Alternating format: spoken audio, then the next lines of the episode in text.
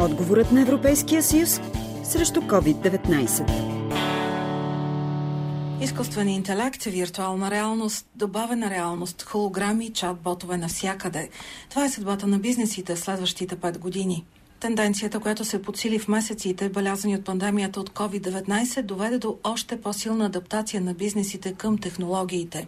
Пандемията на практика въведе и продължава да въвежда нови практики в начина по който Европейския съюз и неговите държави членки се справят с извънредните ситуации в областта, освен на здравето, но и на бизнеса и предприемачеството, както и на работата на институциите. Репортажът се излъчва в рамките на кампанията на Европейския парламент, Европейския съюз срещу COVID-19. Бизнесът трябва да започне да се адаптира към технологии, включително изкуствен интелект, виртуална реалност, добавена реалност и холограми или да се сблъска с неуспех. Бизнесът, който не възприеме тези технологии, ще стане безсмислен след по-малко от десетилетие. Това казва Самет Гупте, главен изпълнителен директор на Servian Global Solutions. Всяка криза обаче е и възможност.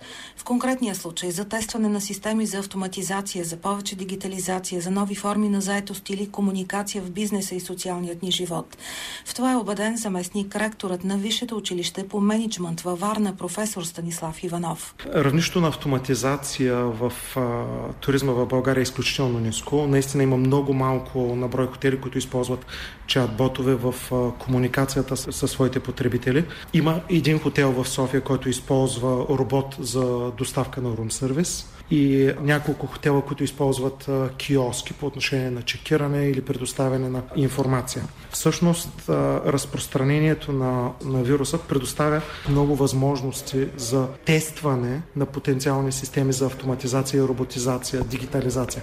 Какъв тип системи? Да, например, университетите и училищата да въведат дистанционно обучение. Второ, в болниците могат да се използват роботи по отношение на доставка на лекарства на пациенти, които са поставени в карантина.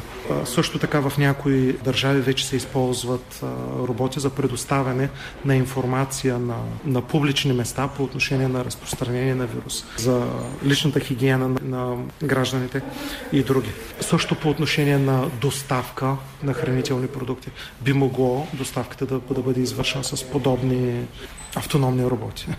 Добре, но всичко това изисква най-малкото технологично време, дори да приемем, че ги имаме като разработка. Изискват технологично време първо да се произведат, после да се доставят. Това, което казах е, че всъщност сегашната ситуация предоставя възможности за тестване. И всъщност точно това е, което фирмите в момента могат да направят. Един от потенциалните отговори за повече дигитализация в бизнеса и живота ни е базирането на блокчейн.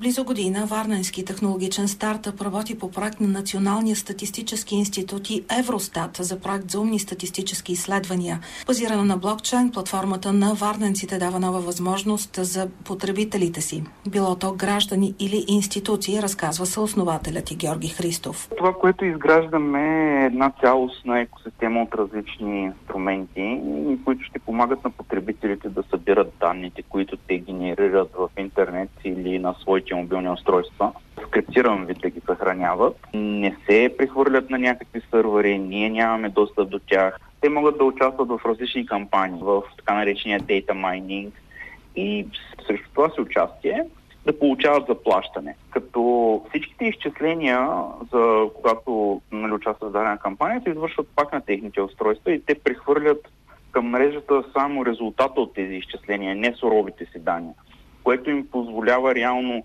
постоянно да поддържат, да знаят всъщност с кого шерват своите данни, което реално ни дава възможност да им предоставим 100% анонимност и 100% приватност на, на данните им. Това ли е бъдещето на проучванията, на изследванията, може би на гласуванията или на преброяванията на населението? Повече и повече специалисти да работят в тази насока. Искам само да вметна, че дори Евростат, тяхната, тяхната концепция за бъдещето на статистиката и това какво идва след така наречените големи данни Big Data, е Smart Statistics 4.0 или умна статистика 4.0, която е точно това.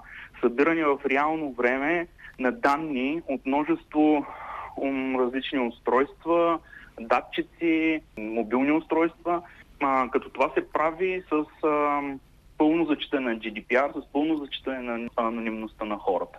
Върху базирана на блокчейн комуникация работят освен националната статистика и Европейската статистическа служба, но дори и различни спортни клубове у нас и в Европа.